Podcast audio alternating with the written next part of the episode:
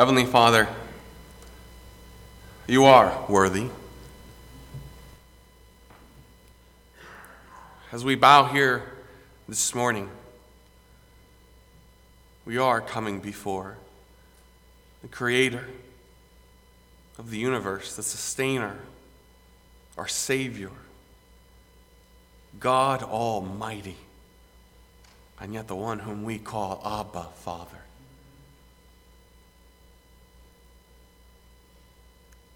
Heavenly Father, may we not take lightly the privilege of praising your name this morning.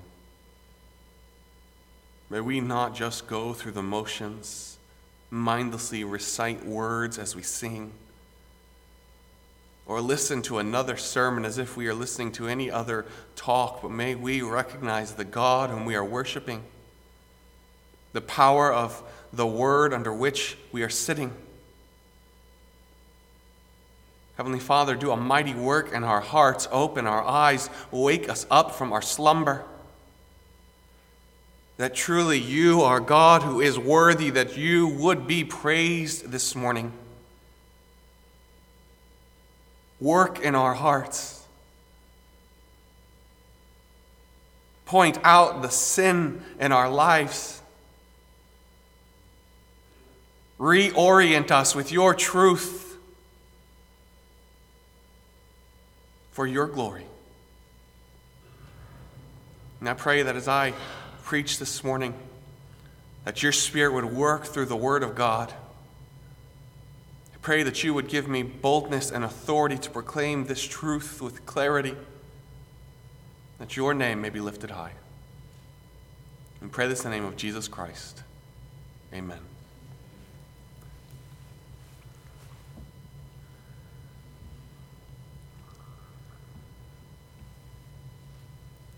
Did you know that if a child is the first person in a household to become a Christian, there is a 3.5% probability that everyone else in the household will follow? If the mother is the first to become a Christian, there's a 17% probability that everyone else in the household will follow. But if the father is first, there is a 93% probability that everyone else in the household will follow. This is the opening sentence of a 2003 article published in the Baptist Press. It is titled, Do You Want Your Church to Grow? Then Bring in the Men. Maybe the most shocking thing about this article is the fact that 2003 was 20 years ago almost. But even though these statistics are some 20 years old almost, I suspect that these statistics have not changed one bit. In fact, the original article goes on to say this. He said, the, the author says this I doubt that comes as a great surprise to most people, said Sid Woodruff, men's ministry and deacon ministry specialist in the Church Resources Division of Lifeway Christian Resources of the Southern Baptist Convention. We don't have to have statistics to tell us this is true. There is something in the hard wiring of creation that naturally causes wives and children to look to husbands and fathers to lead. There is something in the hard wiring of creation that naturally causes wives and children to look to husbands and fathers to lead. 20 years later, the culture in which we live would look at that sentence and see it as dated and wrong. And yet, I would submit to you this morning that Mr. Woodruff is exactly right. There is something in the hardwiring of creation that naturally causes wives and children to look to the husbands and fathers to lead. It is the responsibility of husbands and fathers to lead, and it does go back to creation itself. In 1 Timothy 2, verses 11 to 15, the Apostle Paul teaching on, on male leadership in the church. He says, I do not permit a woman to lead in this. He doesn't say, This is just my opinion. Paul grounds that teaching in creation itself and the fall of man. He goes all the way back to the beginning. Again, in Ephesians 5 22 to 33, here talking about male leadership in the home. As a husband and as a father, Paul once again grounds his teaching all the way back in creation. God's institution of marriage, God's intention for the man to lead and for the wife to submit. His teaching is counter to everything that our culture would tell us today, and yet that does not make it any less true. God's intention from the beginning and his design is for men to lead in the home and in the church.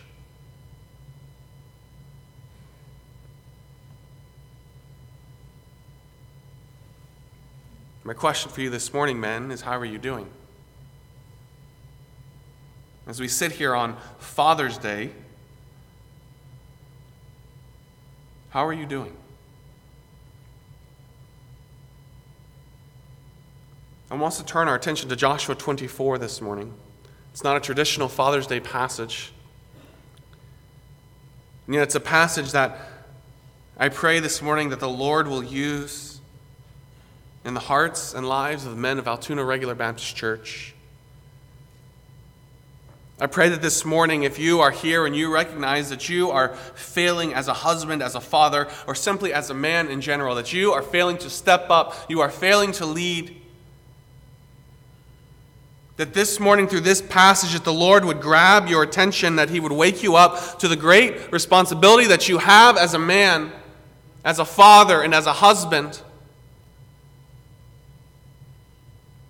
And if by the grace of God you can say this morning that I am doing my best, I am leading my family to fear and to serve the Lord, then praise the Lord and may the Lord use this passage to strengthen your resolve, to encourage your heart, to give you the grace to continue. So we're going to look here Joshua 24, verses 14 and 15. It's a well known passage. And this morning we're going to see a path to take and a choice to make. A path to take and a choice to make. First thing we see in Joshua 24 14 is a path to take. I actually want to back up and read the first 14 verses, 13 verses of Joshua because it gives so much context. In fact, the first words of verse 14 are now, therefore. You see, the point that Joshua is making here is based on what he has just said. You'll see as we read verses 1 to 13 in these passages, Joshua is tracing God's faithfulness to Israel all the way from Abraham, all the way through the present day. It is based on that faithfulness. It is based on that God and all that He has done that Joshua here calls them to faithfulness themselves. I'm going to read these first several verses. Then Joshua gathered all the tribes of Israel to Shechem. And he called for the elders of Israel, for their heads, for their judges, for their officers, and they presented themselves before God. And Joshua said to all the people, Thus says the Lord God of Israel Your fathers, including Terah, the father of Abraham, the father of Nahor, dwelt on the other side of the river in old times and they served other gods. Then I took your father Abraham from the other side of the river and led him through all the land of Canaan and multiplied his descendants and gave him Isaac. To Isaac I gave Jacob and Esau. To Esau I gave the mountains of Seir to possess, but Jacob and his children went down to Egypt. Also I sent Moses and Aaron, and I plagued Egypt, according to what I did among them. Afterward I brought you out. Then I brought your fathers out of Egypt, and you came to the sea. And the Egyptians pursued your fathers with chariots and horsemen to the Red Sea. And so they cried out to the Lord, and he put darkness between you and the Egyptians, and brought the sea down upon them and covered them. And your eyes saw what I did in Egypt. Then you dwelt in the wilderness a long time. And I brought you into the land of the Amorites, who dwelt on the other side of the Jordan, and they fought with you, but I gave them into your hand that you might possess their land, and I destroyed them from before you. Then Balak, the son of Zippor, king of Moab, arose to make war against Israel and sent and called Balaam, the son of Beor, to curse you. But I would not listen to Balaam. Therefore he continued to bless you, so I delivered you out of his hand. Then you went over the Jordan and came to Jericho, and the men of Jericho fought against you also the Amorites and the Perizzites and the Canaanites, the Hittites, the Girgashites, the Hivites, and the Jebusites. But I delivered you, delivered them into your hand. I sent the hornet before you, which drove them out from before you, also the two kings of the Amorites, but not with your sword or with your bow. I have given you a land for which you did not labor, and cities which you did not build, and you dwell in them. You eat of the vineyards and the olive groves which you did not plant. Now, therefore. Notice how many times in those first 13 verses, as the Lord is speaking to his people through Joshua, how many times he says, I, I, as your God, as your Lord, I did this. I called Abraham. I gave him a land. When Isaac went down to Egypt, I brought him out across the Red Sea. I led you through the wilderness. I led you across the Jordan. I knocked down the walls of Jericho and gave that city into your hands. I drove out your enemies. I gave you this land. I have done this because I am your God and I am faithful and I am powerful.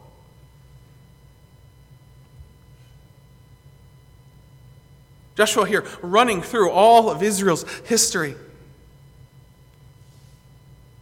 All of what God has done and as Joshua now stands as a leader at the end of his life, having faithfully led this people by following God, Joshua stands now at the end of his life as the people have come into the land, they've taken possession, and they're, they're gathering here one more time at Shechem. This is kind of Joshua's last message to them. And he is showing them the path forward. What do we do now? Look what God has done. And now, therefore, fear the Lord. Serve him in sincerity and in truth. Fear the Lord. Notice the order here. I think it's important. He doesn't start with serve the Lord, he starts with fear the Lord. We talked about fear the Lord a little bit on Wednesday, and our passage in uh, Psalm 99 talks about the, the fear of the Lord as the nations come trembling before this great God.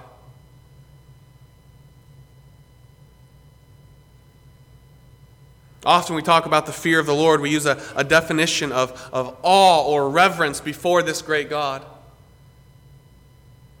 And Wednesday I told you that, that that is true, but the fear of the Lord goes beyond a simple awe or a recognizing of who God is, but it is also included in that it is a recognizing, a right view of God that then leads to a right response uh, to God. It's not just seeing God and wow, he's great. But it is a seeing of God, a recognizing of who he is, of his great power and holiness and His glory. And then once seeing that, it is a response that, that leads me to serve Him in sincerity and truth. I must first see God in all of His glory and who He is. I must come to, to know that. In contrast to that, to see my sin and how far separated I am from this holy God. At that point, all hope of merit is gone. I do not deserve to serve this God. I don't deserve any good thing from this God, and yet by grace he calls me to serve. It is once I properly fear the Lord, once I view him as Scripture unfolds him, that I am then able to serve him in sincerity and truth.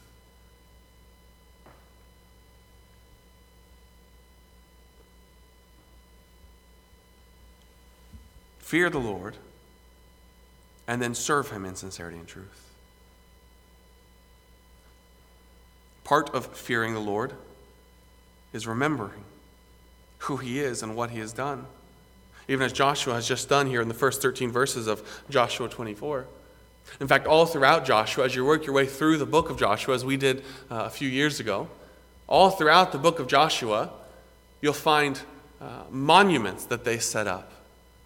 Things that they set up to remind them of what God has done. They are constantly rehearsing who God is and what He has done. Why? Because it is important to remember that. So that you can fear the Lord. And then fearing the Lord so that you can serve Him. Serve Him in sincerity and in truth. The idea there of sincerity is the idea of completely or blamelessly.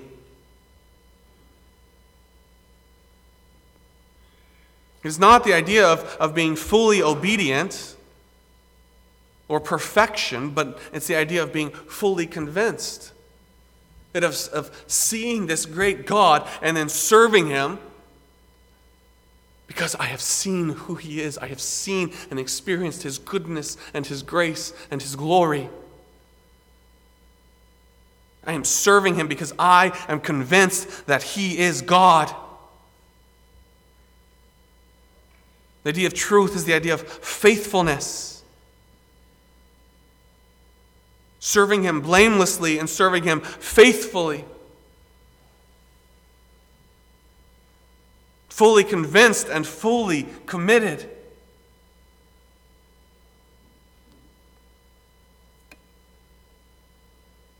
Because I have seen and I fear the Lord.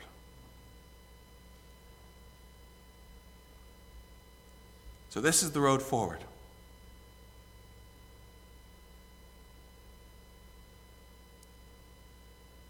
Joshua stands at the end of his life, as he is giving his last bit of advice, his last message to his people,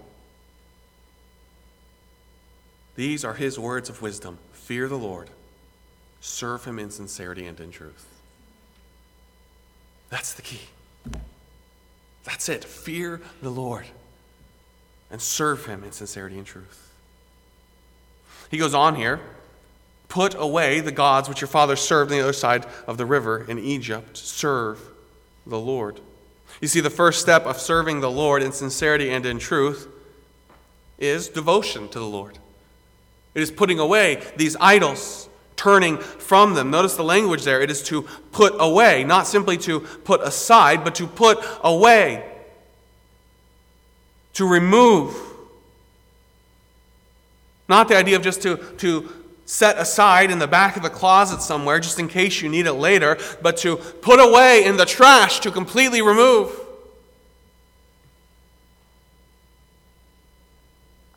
For some of us, it's a lot easier to just set something aside than to put it away. Some of you are probably kind of hoarders. You like to, you know, you never know. I might, I might need this scrap of paper sometime in the next 20 years. I'll just I'll set it aside in the back of this closet. My brother Edward is that way. I remember I had an old pair of soccer cleats, and uh, they were my favorite soccer cleats. I used them all through my first few years of high school, and, and I used them so much, eventually they got a hole in the side. And so it was time to get a new pair, so I threw them away. A few weeks later, I was in my brother's room, and I saw those in his closet. And I went to Edward and I said, Edward, why, why are my old cleats that I threw away in your closet? He said, Well, I might need them someday. That's just the way he is. He keeps everything. In fact, when Chris and I were first married, we lived in Greenville for a year. And then before we moved up to the ministry in Indianapolis, uh, we were packing up and we were getting ready to move. And one of the things that we came across was the unity candle from our marriage. And it was, well, what are we going to do with it? I mean, it's just going to be in storage for the rest of our lives, and we don't need it. So it was one of the things we were going to throw out. And Edward was helping us load up, and he came across and he said, You can't throw that away. That's your unity candle. That has meaning. Well, what are we going to do? Just keep it in the closet? It does no good. He's like, Well, I'll keep it. so my brother Edward has Krista and I's unity candle. He, it's not easy for him to put something away.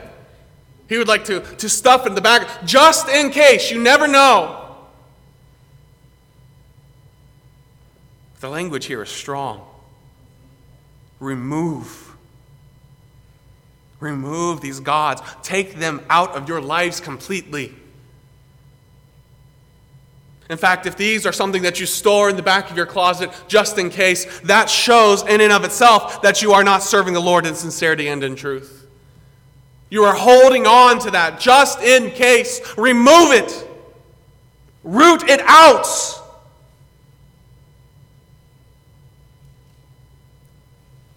These gods which your fathers served on the other side of the river. You see, those gods have a history, there's a connection there. In fact, in verses 2 to 3 of verse 24, Joshua said to the people, Thus says the Lord your God of Israel, your fathers, including Terah, the father of Abraham, and the father of Nahor, dwelt on the other side of the river in old times, and they served other gods. These are gods that go all the way back to Israel's beginning. These are gods that go all the way back to Nahor, to Terah, to Abraham.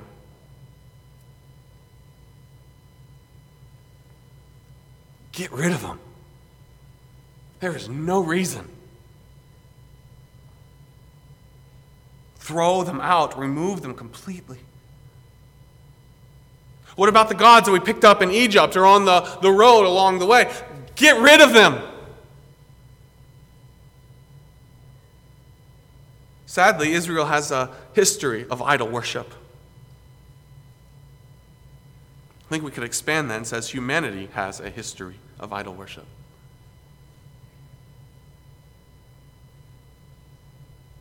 And Joshua is here saying, get rid of it. See the greatness and the glory of your God. Fear him and then serve him in sincerity and in truth. And step one is to go into the back of those closets, those little gods that you've been holding on to just in case you need them. Get rid of them because you don't need them, because your God is great and He is good and He is all powerful. You don't need those gods. You don't need those little good luck charms. You have God.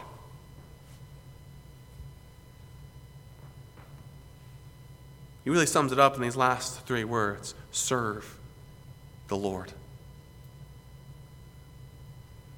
Serve the Lord.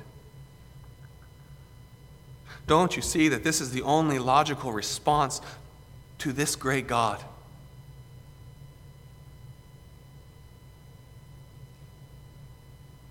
As you look back over Israel's history and all the things that they have seen God do,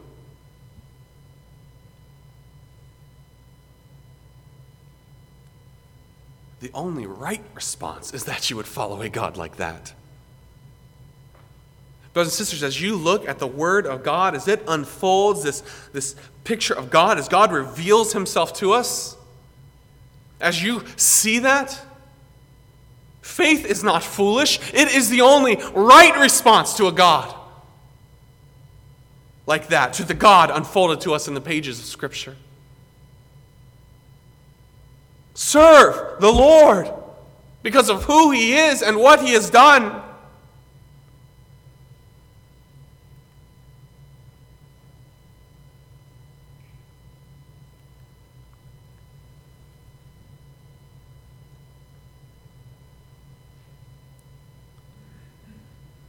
I've recently started walking more, trying to get out and, and walk in the nice weather, being cooped up all winter.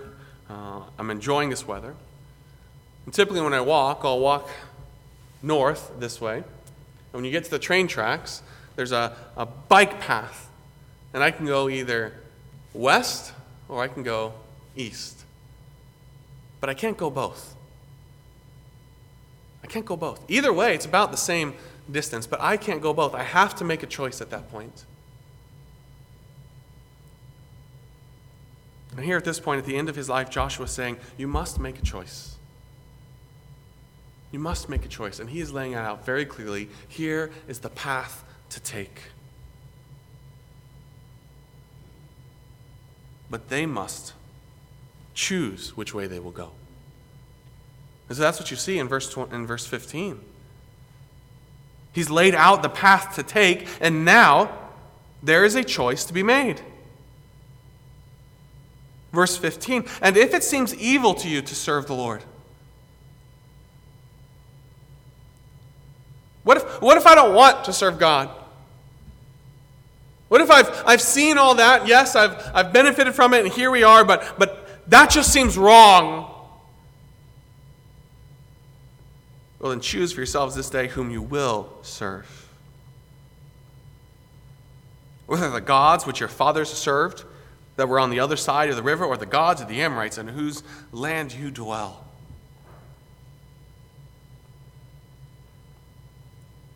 It's kind of an interesting verse here at the beginning of verse 15.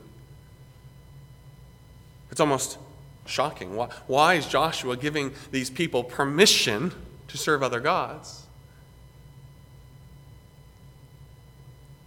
We see what Joshua is doing here is he's not encouraging them or giving them permission to turn from the Lord. Rather, he's highlighting the absurdity of turning from the Lord.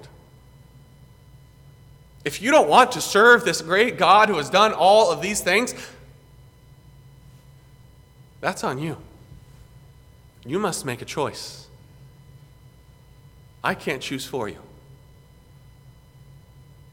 Your other options are these other defeated gods. Choose which one you will serve. Notice also he says, choose for yourselves this day. Note the urgency in Joshua's message. Choose now, choose here. Don't, don't dilly dally. Don't, don't try to kind of hang somewhere in the middle and hope that it all works out in the end. Choose today who you will serve. Right now.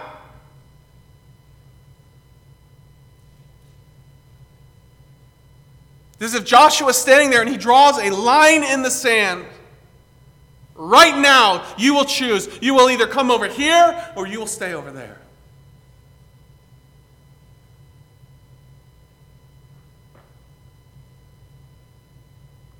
You can serve the one true God, the God who has led you all these days, who you have seen do these remarkable things, these, this one God who loves you, who cares for you. Or you can serve the God of your fathers from over on the other side of rivers. You can serve the God of the Amorites. And whose land you even dwell now. This God who couldn't defend them.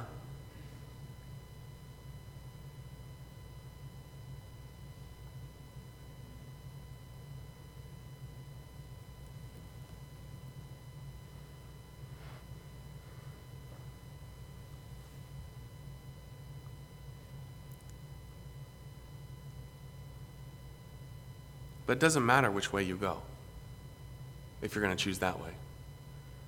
It doesn't matter which false God you serve. If you've turned from the right way, it doesn't matter which wrong way you go. You can choose this defeated God or that defeated God. But you must make a choice. We live in a world today that would tell us that all roads lead to the same place. And in a sense, they're right. All roads do lead to the same place, all roads but one. There is one way. Jesus is the way, the truth, and the life. And every other road does lead to the same place. If you're not going to follow Jesus, it doesn't matter what other road you take, you're going to end up in hell separated from God for eternity because of your sin that condemns you under the wrath of a holy and just God. If you have turned from the right way, it doesn't matter which wrong way you go. I don't care what God you serve if you're not going to serve God Almighty. But understand the end of that road.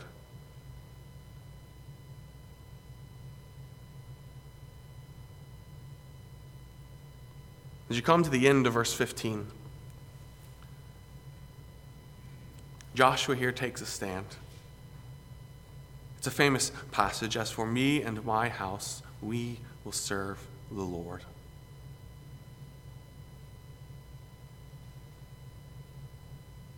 And this is where I want to bring it back around to Father's Day.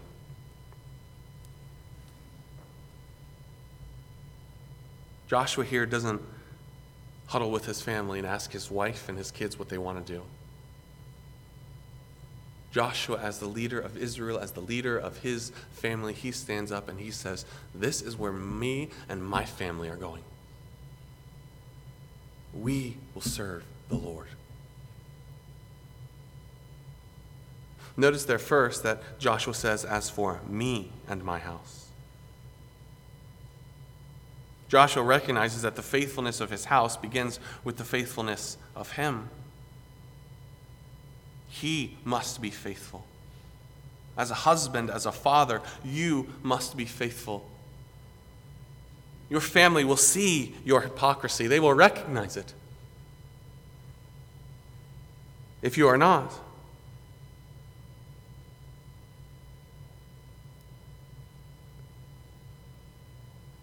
I will be faithful. As a father and as a husband, as for me, I will be faithful. I will serve the Lord.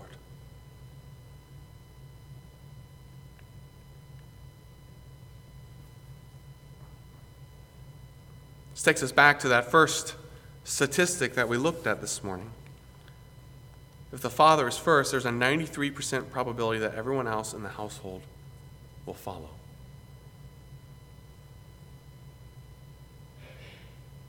As for me, I will serve the Lord, and my house will follow me. You cannot make a disciple if you are not a disciple.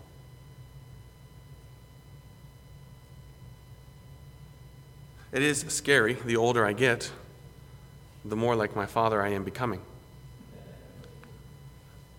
Not on purpose. I don't try to do things, but I just I do things and I'll even think to myself, wow, that sounded and looked like my dad. And then Crystal will say, wow, that's kind of like your dad.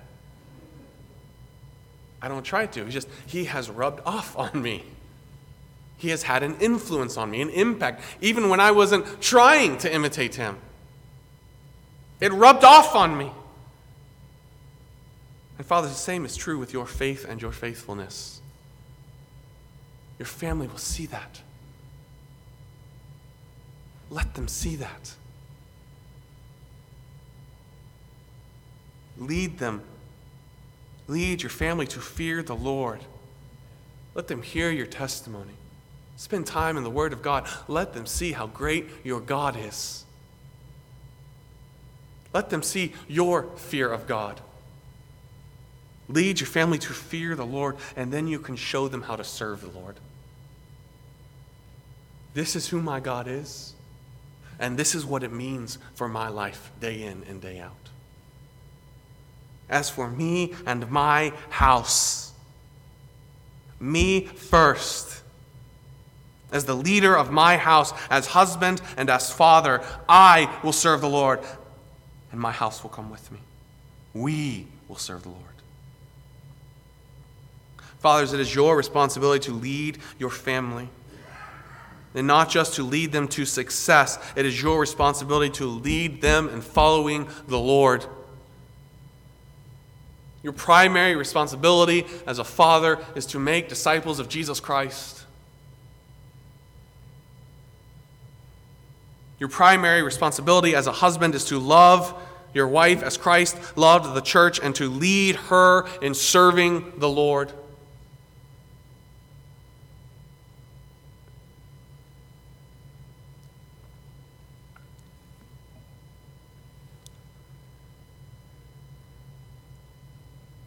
On December 15, 2011, Christopher Hitchens, a well known journalist and outspoken atheist, passed into eternity after a battle with cancer. In his book, The Faith of Christopher Hitchens, a restless, The Restless Soul of the World's Most Notorious Atheist, Larry Taunton, an evangelical Christian who had a close relationship with Hitchens, writes about Hitchens' home life and experience with religion. Listen to this. Christopher thought his early family life was generally very bleak and tension filled. His parents had him baptized in the Church of England, but it seems that neither Eric nor Yvonne passed any real religious convictions. I've no idea whether my mother had any religious views or not, Christopher's brother Peter told me. We never discussed it at home. As far as I could gather from occasional muttered remarks, my father was a sort of agnostic who had a very strict uh, Calvinism rammed down his throat when he was a child and who was reacting against it. Rather than a Christian sacramental act, Christopher's baptism seems to have been part of what his parents considered a good English upbringing. Thus began his introduction to religion, never committed, seldom deep, and always on the margins. It was that last line that grabbed my attention.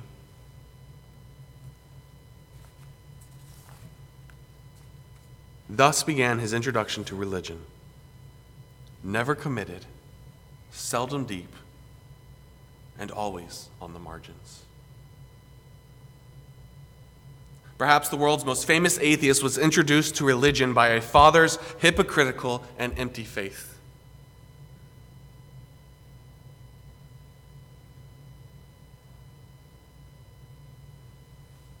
And, brothers, we must ask ourselves this morning is the faith that our children see never committed, seldom deep, and always on the margins? Or is it real? Is it deep? Is it life changing? Are these the truths that guide our lives? Is it the gospel that defines us?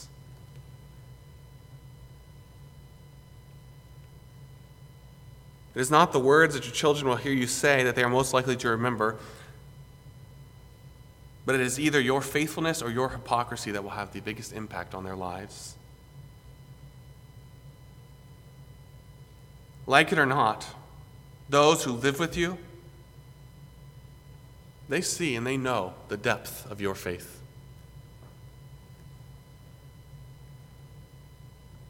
They know how real it is to you.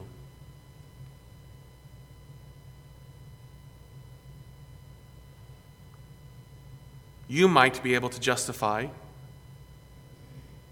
skipping church for this reason or that. But what your kids see is that church is not important. You might be able to justify not tithing for this reason or that, but what your kids see is that it's not important. You might be able to justify not doing your devotions because this has come up or that has come up, but what your kids see is something that is not important to you. Will your children see a faith that is never committed, seldom deep, and always on the margins, or will they see and follow a real, deep, committed relationship with Christ? If you expect your family to serve the Lord, brothers, you must serve the Lord.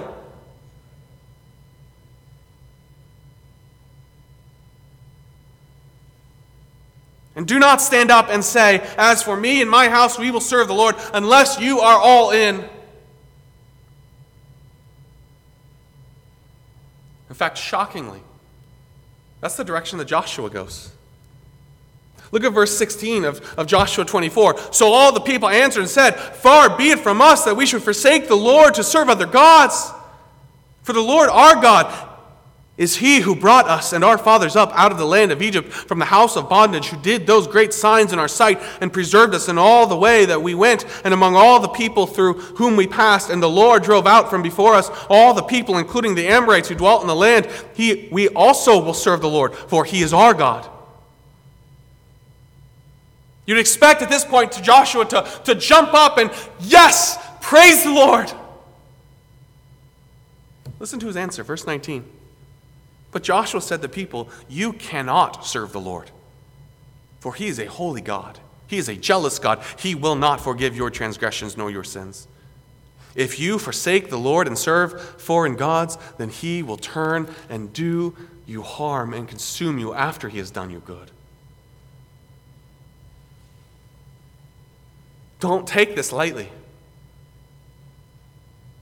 The people stand up and say, Yes, we will serve the Lord. And Joshua says, You can't. I have, I have been with you these last hundred years walking through the wilderness. I have come into the land with you. I have seen the fickleness of your faith. God is holy.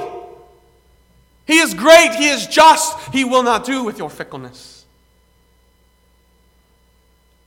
The people said to Joshua, No, but we will serve the Lord. And Joshua said to the people, You are witnesses against yourselves that you have chosen the Lord for yourselves to serve him. And they said, We are witnesses. Do not stand up and say, As for me and my house, we will serve the Lord, unless you mean it. Brothers, do not take it lightly. And how did that work out for Israel? Look to verse 31. Israel served the Lord all the days of Joshua. And not just that, but all the days of the elders who outlived Joshua, who had known all the works of the Lord which he had done for Israel. They did take it seriously. Perhaps this is the only generation of Israelites ever who took it seriously.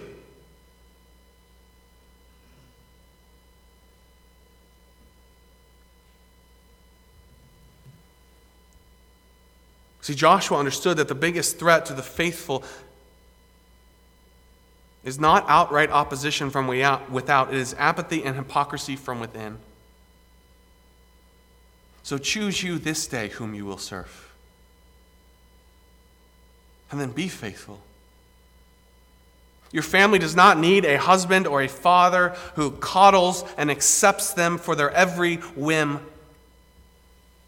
They need a man who loves them enough to tell them the truth and to lead them. They need a man who displays his love for the Lord, who models faithfulness and service.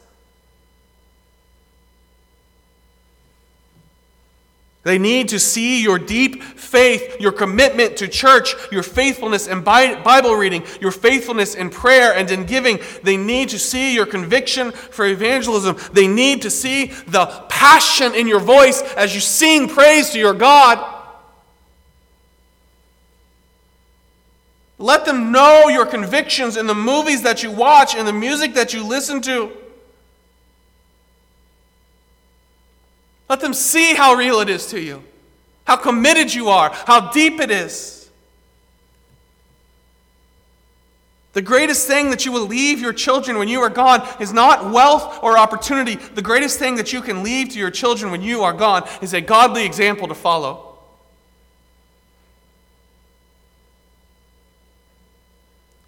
Because the reality is that one day your children will stand before a holy God. Question that you must ask yourself this morning is Will you have a clean conscience when they do? When they stand before God on the brink of eternity, a holy, a just God,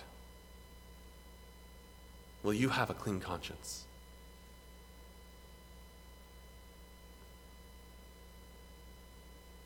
Brothers, your wife needs you to lead her.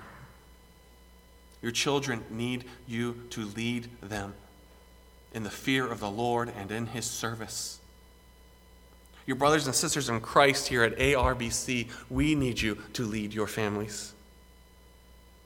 The Lord expects it and the Bible commands it. And in fact, when you joined our church, you signed on to a covenant saying that you agreed with it.